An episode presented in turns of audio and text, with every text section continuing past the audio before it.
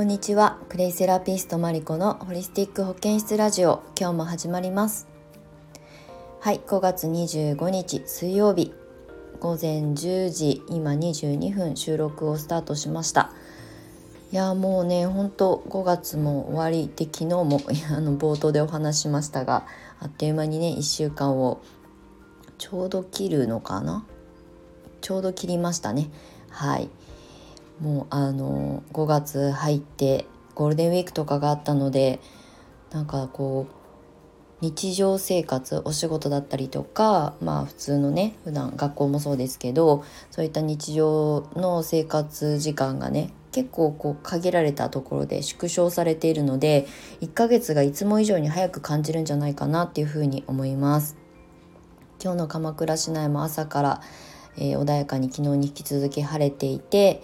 今さっきねちょっとあのコンビニに支払いだのなんだので 出かけていて帰ってきたんですけれども今日はね午前中からあのメルマガの下書きをちょっと手直ししたりとかホームページの更新をしたりなんかして過ごしております。はいで先にお知らせをさせてください。クレセラピストビジネス講座と、えー、クレイセラピストホーム講座ということでクレイセラピストの資格をね取っていただくための、まあ、サポートコースを2コースに分けて展開しておりますが今年の秋2022年9月開校の受講生の方を募集しております。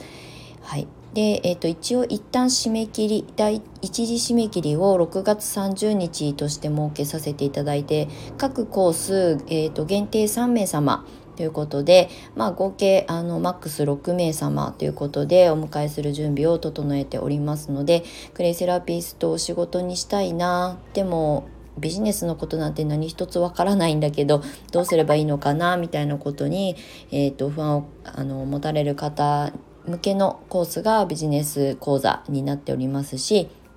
えーとホームケアセルフケアで、えー、クレイのことを学びたい。もしくはフリーランスとかでもうすでに何かサロンとかされていて自分でねメニューの組み立てとかビジネスコンサルはいらないっていう方においては、えーと、ホーム講座の方をご選択いただいても問題ありませんので、まあ、ご自身の、まあ、今後の、えー、活動だったりとかスタンスに合わせてご選択いただけるようにコース分けをしております。でちなみにビジネス講座の方は、え、今回の秋秋の募集受付で最終と一旦させていただく予定になっておりますのでクレイセラピストの資格を取って、まあ、私のように私は脱サラ組なのであの独立したいとかあとはフリーランスでとか個人事業で何かしたいということの一つにクレイセラピーを選びたいんだけれども何からスタートしていいのかわからないスタートアップに不安があるっていう方は是非あのクレイセラピストビジネス講座の方最終募集となりますのでえー、ご参考にしていただけたらと思います。はい。あと2つ目は年度の寺子屋の2期の先生の募集受付に関しては、まあ、毎度のことながらお話ししておりますが、概要欄の方に年度の寺子屋のホームページのリンクを貼ってておりますのでそちらから資料請求をまずいただいて、まあ、内容にあのご賛同いただけたら、えー、お申し込みいただけたらと思いますのでなんか不安なことだったりとか疑問だったりとかがあればあの随時お受けしておりますので、えー、年度の寺子屋のアカウントインスタグラムのアカウントもありますし、まあ、直接私の方にあのご連絡いただいても構いませんのでもしあのクレイを伝えるそれしかもお仕事にしていきたい。で一人ではやっぱり継続するのが不安だっていう方はコミュニティの中にねあの属していただくと、まあ、今一緒にクレイを届けるあの先生業をやってくださってる皆さんがいるので、まあ、何かしらその、えー、なんだろうな影響をお互いに与え合って切磋琢磨できるような環境を作っていきたいなと思ってスタートしたものなのでもしよかったらねそちらにもご興味あれば覗いていただけたらと思います。はいということで一気にお知らせまでお話をさせていただきましたが今日もねあの引き続き「クレイマニアボリューム4ということで珍しく4日連続で収録が取れておりますがちょっとねこの「クレイマニア」は頑張って明日まで、えーと、ボリューム5まではお話ししたいなっていうふうに思っているんですけれども今日のボリューム4に関してはちょっと女性に特化したお話になります。あのクレイのパックあのクレイをあの水と混ぜてねペースト状にしてお顔に塗ったり体に塗ったりっていう使い方が、まあ、主流ではあるんですけれどもそのペーストをね実は膣ケアに活かせるっていうことをね今日はあのこっそりとお話ししようかなと思います。えー、膣ケアって何っていう方もいらっしゃるかもしれませんが最近ねあの膣ケア用のオイルマッサージだったりとかオイルケアだったりとかっていうのは巷で結構あのご存知の方は見聞きすることが増えたんじゃないかなと思うんですけれどもまあ私も含め当然ですが女性なのであの膣ケアっていうのはとっても大事だなって思うのと同時にあのオイルケアもね私も経験したことがあるのでやっぱり自分のね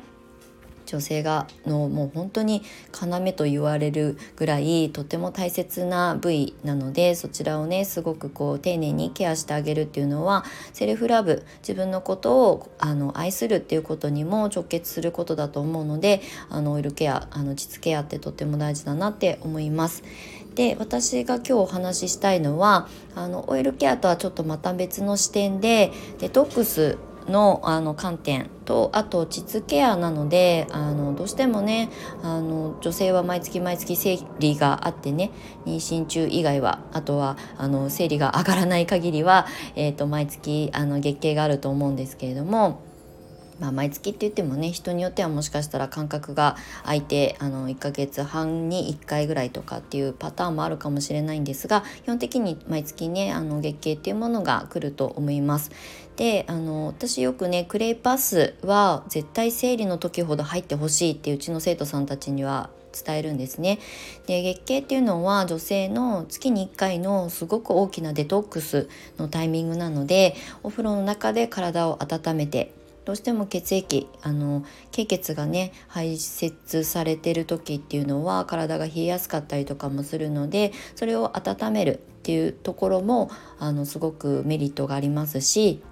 あとは膣内に溜まってる経血をあのきれいにお掃除するっていう意味での、まあ、デトックスということで、えー、クレイバスは絶対入ってねっていうふうにあのお伝えしてます。まあ、公衆浴場だとね生理期間中はなかなか全身浴あ例えば温泉とかはね難しいと思うんですが自宅だったらねあの自分もしく1人もしくは家族と一緒に使うお風呂でもまあ別にね家族だから そんなにね迷惑かけることもないと思うので是非生理中こそ入ってほしいなということで、まあ、女性ホルモンケアアドバイザー的なあの視点からもお話をするんですけれども今日はちょっとマニアックな使い方ということで膣パックをあのお話ししようかなと思います。まあ、簡単な限られた時間の中でお話しするのであの細かい使い方っていう話までは至らないと思うんですけれども、えっ、とね、クレイのペーストをあのこう陰茎部の部分をちょっとこう自分の手でこじ開けてっていうとね表現が雑で申し訳ないんですがそこに直接クレイパックを塗り込みます。うん。あのえって思われるかもしれないんですが結構ねやるとやみつきになります。すっごい気持ちいいんですよ。特にあの生理中とかであの血血がどうしても溜まりやすい部位だったりとかもするし、まあ、すごく敏感な場所なので、まあね、あの洗浄力の強いものでゴシゴシあの洗うっていうではなくてクレイの優しい吸着力でそういったものを引き出すっていう目的で私はおすすめしてるんですけれども、まあ、あの吸着力っていろんな働きを持っているので匂いを吸着したりとかあとはこう結構ね敏感な場所だと、まあ、生理ナプキンとかでも、うん、まあケミカルなものは使っていただきたくないんですがあのオーガニックコットンのナプキンでもやっぱりこうかぶれてしまったり私なんかも布ナプキンと併用してるんですけどなんかねゴソゴソするとかゆみが出たりとかするんですよね。でその時の、えーと炎症になってる部分を鎮静するというのにもすごく役に立つので経血を吸着するっていうだけじゃなくて匂いを吸着するだけじゃなくてかゆみが出てしまった時にそっとこうペーストを塗ってあげる。であとはあの洗い流すだけなので私は結構ねペースト塗ってしばらくぼーっとしてからクレーバスにドボンって入って、まあ、そのままお風呂の中で勝手に流れ出てってしまうのでゴシゴシする必要もないですしすごくすっきりあの湯上がりがあの膣内もすごいすっきりするので是非女性には本当に試してほしいなっていうふうに思います。はい、あとはねお湯をにあのクレイをちょっと溶かして座浴っていう使い方があるんですけどあんまり聞き慣れないあのめん？使い方かなと思うんですがあのね洗面器とか私なんかフットバスとかで使うような放浪の桶を持っているのでその桶の中にお湯を張ってねクレイをちょっとだけ入れてもうお尻まあ要するに膣とお尻をドボンってつけるっていう使い方があるんですがこれもね生理期間中にやるとすごい目から鱗の体感が私はあったのであのそれからねペーストを直接塗るっていうことにチャレンジするようになったのでまああの毎回毎回じゃないんですがあの時々あの集中ケアとして膣クレイパックを楽しんでおります。結構これはマニアックな使い方かなと思うので今日はクレイマニアボリューム4でお話をさせていただきました。どうやったらいいんだろうとかね あの何を選んだらいいのかなっていうことにご興味もしあのある方はこれはあのクレイセラピストの講座の中でしかあまりお話はしていないので、まあ、講座を覗き見していただけたら嬉しく思います。はいということで、まあ、女性とデトックスっていうのは本当にすごく密接な関係だったりもするので大切な自分の体の一部もう本当に女性としては要の部分だと思うのでそちらをねすごくこう大事にめでてあのケアしていくセルフラブにつなげていただけるようなクレイセラピーもまたあの何かの機会でお話ししていきたいなと思います。はい、ということで駆け足になりましたが今日も最後までお付き合いいただきましてありがとうございました。素敵な、えー、今日は水曜日かな？のあの午後をお過ごしください。ではまたお会いしましょう。クレイセラピストマリコでした。